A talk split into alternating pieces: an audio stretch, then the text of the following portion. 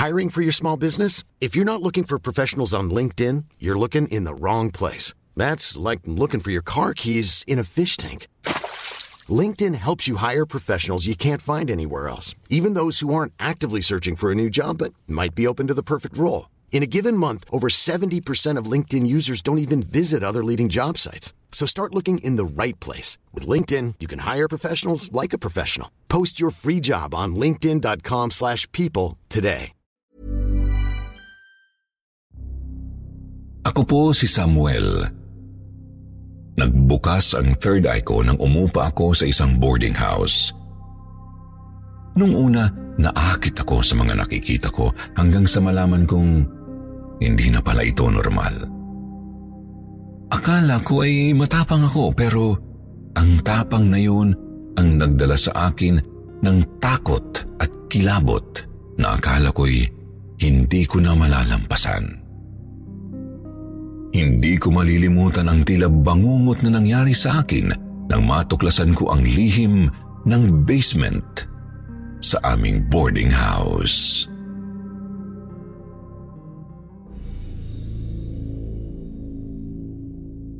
Basement Magandang araw po, Sir Jupiter. Itago niyo na lamang po ako sa pangalang Samuel. Nanghahanap ako ng trabaho nang sabihan ako ng kaibigan kong si Ronald na sa pabrika nila ay naghahanap ng trabahador. Pero malayo ang Valenzuela sa lugar namin sa Tarlac. Mabuti na lang ay inalok niya sa akin ang isang bakanting kwarto sa kanilang boarding house. Ang kwartong yun ay malapit sa basement. Mag-iisang linggo na ako sa boarding house nang pabulong akong sabihan ng isa sa kasama namin. Bakit daw ako pumayag na tumira sa kwartong yun? Hindi raw ba ako sinabihan ni Ronald na haunted ang basement na katapat nito? Pagkasabi niya noon, bigla siyang natawa at tinukso akong namutla. Natakot daw ba ako sa sinabi niya? Nainis ako dahil sa hindi magandang biro niya sa akin. Magmula noon, nasa isip ko na palagi ang basement. Pakiramdam ko tuloy may lihim doon, kaya isinarado ito at hindi na binubuksan. Nang tanungin ko si Ronald tungkol sa basement, sabi niya, matagal ng araw na hindi ito binubuksan dahil wala naman daw inilalagay na gamit. Masyadong mababa ang lugar nito kaya tuwing umuulan ay nagkakaroon agad ng tubig. Hindi raw mapakinabangan sabi ng may-ari. Isang linggo na akong nakatira sa boarding house at sa kakaantay ko ng kakaiba sa basement. Wala namang nangyayari. Kaya sinubukan ko ng kalimutan ang tungkol dito. Isang gabi, nagising ako dahil kumakalam ang sikmura ko. Nakatulog kasi akong hindi pa kumakain ng hapunan. Lumabas ako ng kwarto at nagpunta sa kusina. Paglabas ko ng pinto, natanaw ko kaagad ang pintuan ng basement.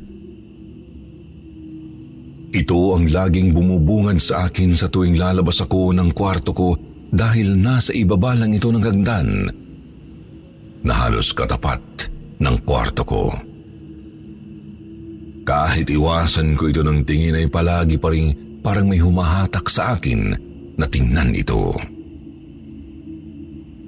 Dumiretso na ako sa kusina para hindi ko na ito mapansin. Alas 11 na noon nang magising ako. Tulog na ang mga kasama ko sa boarding house dahil maaga pa ang pasok kinabukasan. Ingat na ingat ako sa kilos para hindi gumawa ng ingay dahil baka makaistorbo ako. Wala kasing kisame ang bawat kwarto kaya dinig ang mahinang ingay. Ang boarding house kasi ay isang malaking bahay na nilagyan lang ng dibisyon na plywood para magkaroon ng mga kwarto. Pinainit ko ang natira kong ulam at kanin nung tanghali at yun ang kinain. Habang kumakain ako, nakakarinig ako ng ingay. Parang may naghahatak ng malaking kadena. Mabagal ang ingay na naririnig ko na parabang masyadong malaki at mabigat ang kadena na hinahatak. Pinakinggan kong mabuti ang ingay na yun at narinig kong nagmumula ito sa basement. Sa sobrang pag-iisip ko, binitbit ko ang plato at naglalakad akong kumakain habang lumalapit sa tapat ng basement. Habang papalapit, lalong lumalakas ang ingay. Pagtapat ko sa pintuan nito ay huminto na yung ingay pero nagulat ako nang malaglag ang karatulang nakasabit sa doorknob ng pinto. Nilagyan kasi nila yon ng sulat na huwag pasukin ang basement. Nabigla ako nang marinig ko si Ronald na tinatawag ako. Nagtanong siya kung bakit daw ako naglalakad habang kumakain. Idinahilan ko na lang na tiningnan ko yung nahulog. Mula nang marinig ko ang ingay na yun sa basement, hindi na ito maalis sa isip ko. Hindi ako nakaramdam ng takot. Nananaig sa akin ang kagustuhan na malaman kung ano ito. Matapos ang ilang araw, nagkaroon na ako ng schedule sa trabaho. Dahil bago pa lang, pang umaga ang pasok ko habang ang mga kasama ko sa boarding house ay panggabi naman. Unang gabi ko sa boarding house na ako lang mag-isa. Kumain ako ng maaga at nagkulong na sa kwarto dahil wala naman akong ibang gagawin. Nanonood lang ako ng videos sa cellphone ko dahil wala naman akong TV. Mag-isa lang ako kaya ayos lang kahit gumamit ako ng speaker. Nanood ako ng horror movies dahil ginagawa ko itong pampatulog. Nagtataka ako dahil mayroong kakaibang ingay na sumasabay sa pinapanood ko. Alam kong hindi yun kasama sa sound effects ng pelikula. Ang ginawa ko, hininaan ko ang speaker pinakinggan ang ingay. Malinaw kong naririnig na parang may tumitibag ng simento. Parang minamaso ito. Sa pagtataka ko, binuksan ko ang pinto ng kwarto at pinakinggan kung galing ba sa labas ang ingay na yun. Doon ko narinig na galing ito sa basement. Nandoon na naman ang pakiramdam ko na may kakaiba talaga sa kwartong yun. Lumabas ako ng kwarto at pinuntahan ang basement. Tumapat ako sa pintuan nito para mas mapakinggan ko ng mabuti. Nagulat ako nang gumalaw ang pinto ng basement na para bang binato ito o hinampas ng matigas na bagay mula sa loob. Bahagya akong natakot pero gusto kong malaman kung ano ang nasa loob ng kwartong yun. Bakit maingay? Maya-maya ay narinig ko na naman ang kadena na mabagal na hinahatak. Ang sabi kasi nila, walang kahit anong gamit ang naroon sa loob. Kaya nagtataka ako kung bakit may kadena. Idinikit ko pa ang tenga ko at pinakinggan kung may tao sa loob. Nag-aalangan kasi akong buksan dahil baka may umuupa doon at bumapasok lang sa boarding house kapag tulog na kami. Napaatras ako nang biglang kumalabog ang pinto. Mabilis din kumabog ang dibdib ko dahil sa gulat. Dali-dali akong kumuha ng panghampas. Nakakita ako ng dos por dos na nakasandal sa gilid Iniaamba ko ito habang ang isang kamay ko ay pinipihit ang doorknob. Bigla kong binuksan ang pinto at mabilis itong itinulak kasabay noon ang pag-amba ko ng hawak kong kahoy sa kung sino man ang magtatangka na sugurin ako. Nang magbukas na ang pintuan, tumambad sa akin ang basement na wala ngang kahit anong laman. Bakante ito.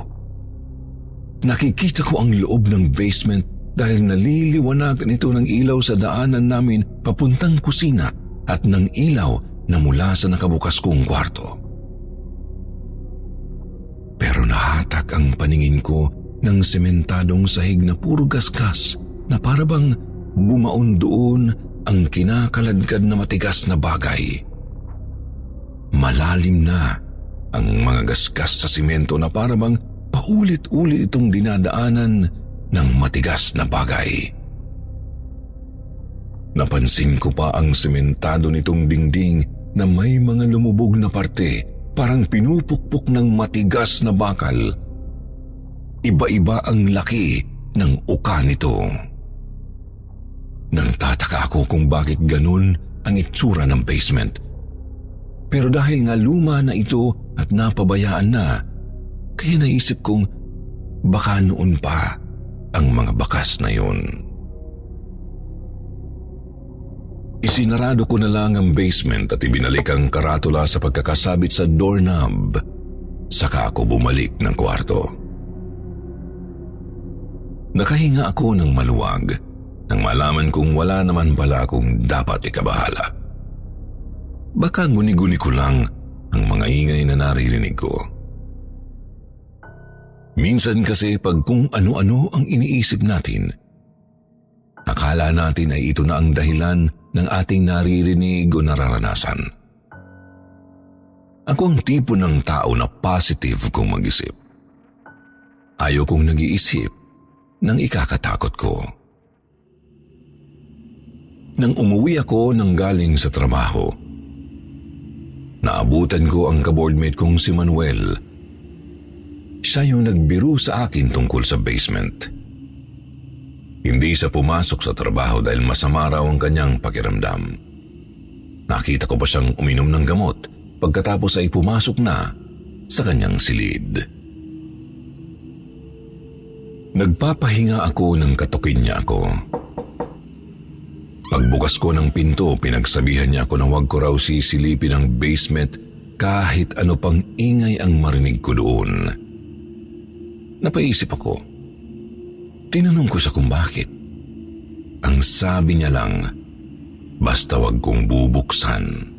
Saka bumalik na uli siya sa kwarto niya. Abala ako sa pakikipag-chat sa GC namin ng mga barkada ko pa sa school nang may kumatok na naman sa pinto. Inis na inis akong pinagbuksan siya. Seryoso ko nang tiningnan si Manuel. Galit siya. Pasigaw niya akong tinanong kung bakit ko raw binuksan ang pinto ng basement. Nang tingnan ko ito, nakabukas nga. Pero sabi ko, hindi ako ang nagbukas nito. Hindi pa nga kako ako lumalabas ng silid ko buhat nang umuwi ako. Bahagya siyang napaisip sa kanya ulit ako tinanong kung binuksan ko na raw yun dati pa. Tinanong ko naman siya kung ano naman kung nabuksan yun. Bigla niyang hinawakan ang lieg ng damit ko at gigil niya kung sinabihan na haunted nga ang basement na yon at baka raw may makalabas na hindi dapat. Kaya sinabi ko sa kanya na hindi naman nakalak ang doorknob noon. Napabitaw siya sa akin na parabang nabigla niya akong sinabihan na talagang binuksan mo? Tumango ako. Pinagalitan niya ako. Dapat ay hindi ko daw ito binuksan. Dali-dali niyang isinara ang pinto ng basement at inilak pa ito. Nagtataka pa ako sa ikinikilos niya kaya tinanong ko siya kung bakit bawal yun buksan. Doon niya lang ako sanabihan na yun ay portal. Daanan daw ng mga tumatawid na kaluluwa. Wala raw naniniwala sa kanya dahil hindi naman daw nakikita ng iba. In the market for investment-worthy bags, watches, and fine jewelry, Rebag is the answer.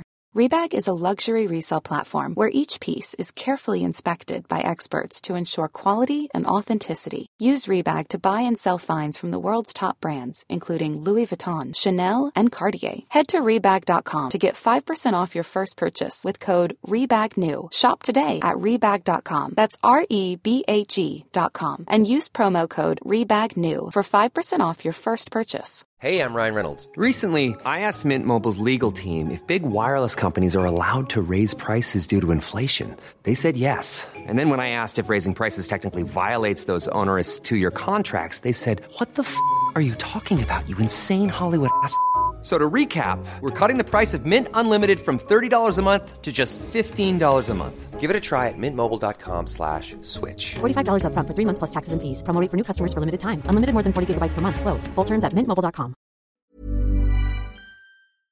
Sa kanya ulit ako tinanong kung bakit ko raw binuksan ito. Sinabi ko na sa kanya ang mga ingay na naririnig ko. Yun daw ang dahilan kung bakit walang umuupa sa kwarto ko dahil nga nakakarinig sila ng ingay mula sa basement. Ako pa lang daw ang matapang na kahit may naririnig ay hindi umaalis. Tinanong pa niya ako kung hindi raw ba ako natakot. Doon ko rin tinanong ang sarili ko kung hindi nga ba ako natatakot. Kasi parang hindi nga. Nang bumalik na si Manuel sa kwarto niya, iniwan kong bukas ang pintuan ng kwarto ko. Naupo pa ako sa gilid ng pinto dahil gusto kong bantayan kung anong mangyayari sa basement. Gusto kong malaman kung bakit ganun na lang ang galit ni Manuel na mabuksan yun. Portal ba talaga yun? Bigla akong nakaramdam ng pagkasabik na makita ito. Panay ang tinginin ko sa oras ng aking cellphone habang nag scroll sa Facebook dahil naiinip na rin ako sa tagal kong paghihintay. Wala namang nangyayari hanggang sa narinig kong lumangit-ngit ang pinto ng basement na parang unti-unti itong nagbubukas. Naroon ang pagdadalawang isip ko kung titingnan ko ba o hindi. Parang nagtatalo ang isip ko dahil baka kapag tiningnan ko ay may makita akong hindi ko magugustuhan. Pero nandun din ang kagustuhan kong makita ang lihim ng basement para matigil na rin ako sa pag-uusisa. Dahan-dahan kong tiningnan ang basement nang marinig kong tuluyan na itong nabuksan. Nakita ko ang malaking kadena na hinahatak ng dahan-dahan na parabang may humahatak dito. Titig na titig ako sa kadena dahil gusto kong makita ang dulo nito hanggang sa makita kong may hinahatak itong katawan ng tao. Napupuluputan ng kadena ang katawan nito. Tanging panloob lang ang saplot ng lalaki at parang patay na ito dahil hindi kumagalaw. Kinakaladkad ng kadena ang katawan niya sa simento. Hindi ko alam kung saan dadalhin ng kadena ang taong yun dahil wala naman akong nakitang pwedeng paglusutan nila. Hindi naman lumabas ng pinto ang kadena. Nabigla ako nang tawagin ako ni Manuel. Nakatulala akong napatingin sa kanya. Bigla niya akong nilapitan at tinanong kung bakit daw ganoon ang ayos ko. Nang tingnan ko uli ang basement, nakasara na ito. Napatayo ako at saka ko sinabi sa kanya ang nakita ko. Galit na galit na naman siya sa akin. Sinabihan niya akong hindi na raw ako tatantanan ng mga yun dahil ginugusto kong makita sila. Hindi ko naman alam ang gagawin ko kaya tinanong ko siya kung ano ang mangyayari sa akin kung sakali mang makikita ko sila ng paulit-ulit. Sabi niya, may isang matigas ang ulo na ginawa dati ang ginagawa ko. Lumabas daw yun ng boarding house na wala na sa katinuan. Sinundo raw ng pamilya na hindi na nila nakakausap. Nakatulala na lang. Kaya kung ayaw ko raw matulad dun, iwasan ko na. Malalim na ang gabi. Hindi ako mapakali. Hindi ako makatulog. Maya-maya ay kumatok sa pinto ng silid ko si Manuel. Natuwa ako dahil may makakakwentuhan ako. Pero pagbukas ko, wala namang tao. Dalawa lang kami sa boarding house kaya imposible na may kumatok na iba. Lumabas ako ng kwarto at pinuntahan ko si Manuel sa silid niya. Dahan-dahan kong pinihit ang doorknob at sinilip siya. Nakita kong natutulog na siya. Ang bilis ng kabog ng dibdib ko. Doon pa lang ako nakaramdam ng kaba. Nagdadalawang isip na akong bumalik sa silid ko. Pero nilakasan ko ang loob at inisip na paranoid lang ako dahil hindi ako makatulog. Nagpasya akong bumalik sa kwarto. Tataka ako dahil bukas ang pintuan ng iwan ko ito. Pero nakasara na pagbalik ko. Nang hawakan ko ang doorknob, hindi na mapihit. Nakalak na ito Pinilit ko pang pihitin at itinutulak ko na ang pinto pero sarado talaga. Nasa loob pa naman ang susi. Naghanap na lang ako ng pwedeng gamiting pang switch sa doorknob para mabuksan. Hanggang sa matapat ako sa pintuan ng basement. Nakabukas na naman ito. Napatitig na naman ako doon. Napatitig Naghihintay na naman ako ng kung ano ang mangyayari. Maya-maya ay unti-unti nagpakita ang kadena. Hindi lang ito isa, kundi marami na at medyo mabilis na ang galaw ng mga ito. Mararahas na parang hinahatak ng galit na nilalang. Naririnig ko na rin ang mga sigaw na galit, parang may pinagagalitan. Nakakarinig na rin ako ng daing ng mga nasasaktan, mga pumapalahaw, may hinahagupit ng latigo na sinasabayan ng mga matitinis na sigaw. May mga yabag din ng kabayo na tumatakbo at parang tinatapakan ng mga taong pinahihirapan. Kinilabutan na ako. Naririnig ko sila. Pero hindi ko nakikita. Tinakpan ko ang tenga ko para hindi ko na marinig. Nanunuot pa rin sa pandinig ko ang mga ingay nila. Ayaw ko nang tingnan ang basement pero ayaw umalis ng mata ko sa pagkakatitig. Sigaw na ako ng sigaw na tama na ayaw ko na pero walang nakakarinig sa akin. Hanggang sa makita ko ang mga kadena na may hinahatak na mga katawan ng tao. Ang iba ay wala ng buhay, ang iba ay mahina ng gumagalaw. Hindi ko maigalaw ang sarili ko ng oras na yon. May nakahawak sa ulo ko at doon niya lang ako pinapatingin.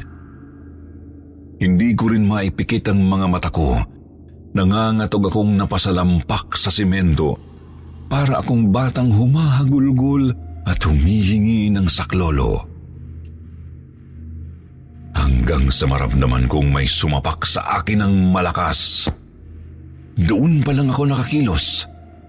Nakita ko si Manuel. Umiiyak akong natitig lang sa kanya, hindi ako makapagsalita. Tinulungan niya akong pumunta sa kusina at binigyan ng tubig. Nanginginig ang kamay ko na kinuha ang baso. Hindi na siya nagalit sa akin. Sinabihan lang niya ako na doon na muna matulog sa kwarto niya. Inabot ako ng umaga na nakaupo lang sa sulok ng silid ni Manuel. Hindi ako makatulog. Nanginginig pa rin ako sa takot. Hindi ko nga namalayan na lumabas pala ng kwarto si Manuel. Narinig ko na lang siya na may kinakausap sa tapat ng kwarto ko. Nakabukas ang pintuan ng kwarto ni Manuel, pero hindi ko siya magawang lingunin dahil natatakot akong makita uli ang basement. Nakilala ko na ang boses ng kausap niya, yung katiwala ng boarding house. Pinag-uusapan nila na kailangang ipasimento na ang pintuan ng basement. Nakikipag-away na si Manuel sa katiwala na si Aling Leti. Sinabihan din ni Manuel ang matandang dalaga na pabendisyonan ang silid na iyon. Nang dumating si Ronald, Naabutan niya ako sa silid ni Manuel. Sinabihan daw siya na puntahan ako. Tinanong niya ako kung ano ang nangyari sa akin. Nang ikwento ko sa kanya, doon lang daw siya naniwala na totoo pala ang sinasabi ni Manuel tungkol sa basement. Lahat kasi sila ay walang nararanasan o naririnig doon. Akala pa raw nila ay may sayad si Manuel. Ay kwento kasi nito sa kanila na noong bumaha, nakita raw ni Manuel na may mga nakalutang napatay na tao sa loob ng basement. Nang tingnan daw nila ay wala naman silang nakita.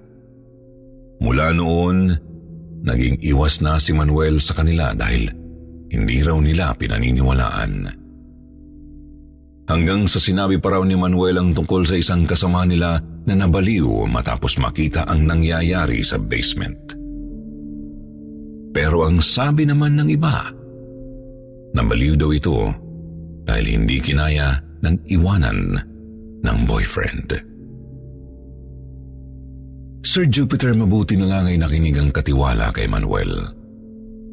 Matapos sabihin ni Manuel sa kanya na kapag may bagong border ay sasabihin daw niyang haunted ang paupahan na yon para walang umupa.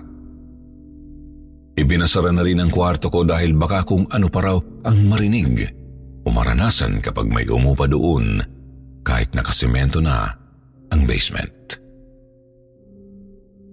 Naisip ko talagang matapang si Manuel. Nakaya niyang labanan ang mapang-akit na lihim ng basement na yon.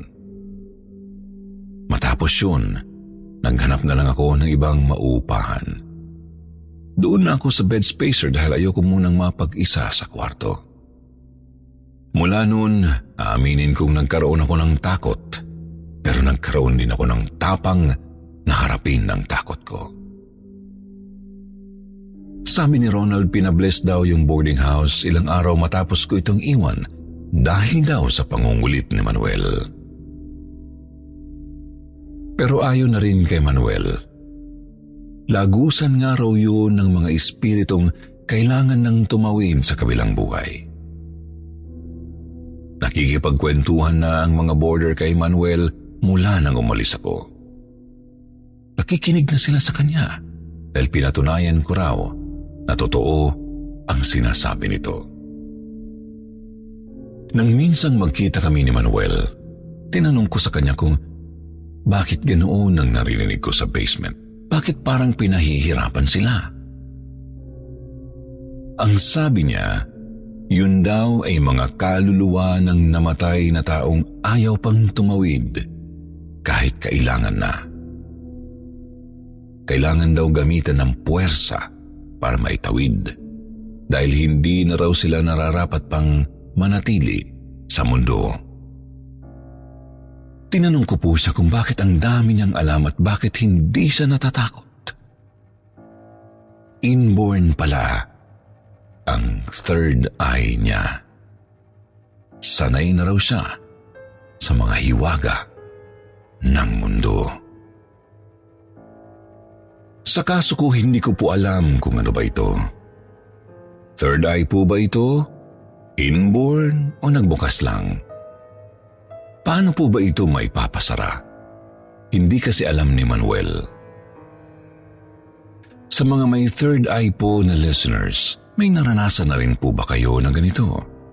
Yung wala naman kayong third eye pero bigla na lang kayong nakakita. Saka sa mga nagpasara, paano po yun? Ayoko na po kasi nito. Sana po ay may pumansin sa aking tanong. Marami pong salamat sa lahat ng nakinig sa kwento ko.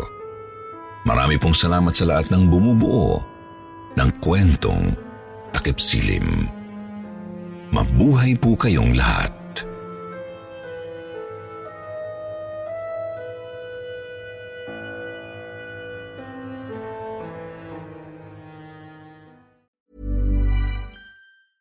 Planning for your next trip? Elevate your travel style with Quince. Quince has all the jet setting essentials you'll want for your next getaway, like European linen, premium luggage options, buttery soft Italian leather bags, and so much more. And is all priced at 50 to 80% less than similar brands. Plus, Quince only works with factories that use safe and ethical manufacturing practices. Pack your bags with high-quality essentials you'll be wearing for vacations to come with Quince. Go to quince.com/pack for free shipping and 365-day returns.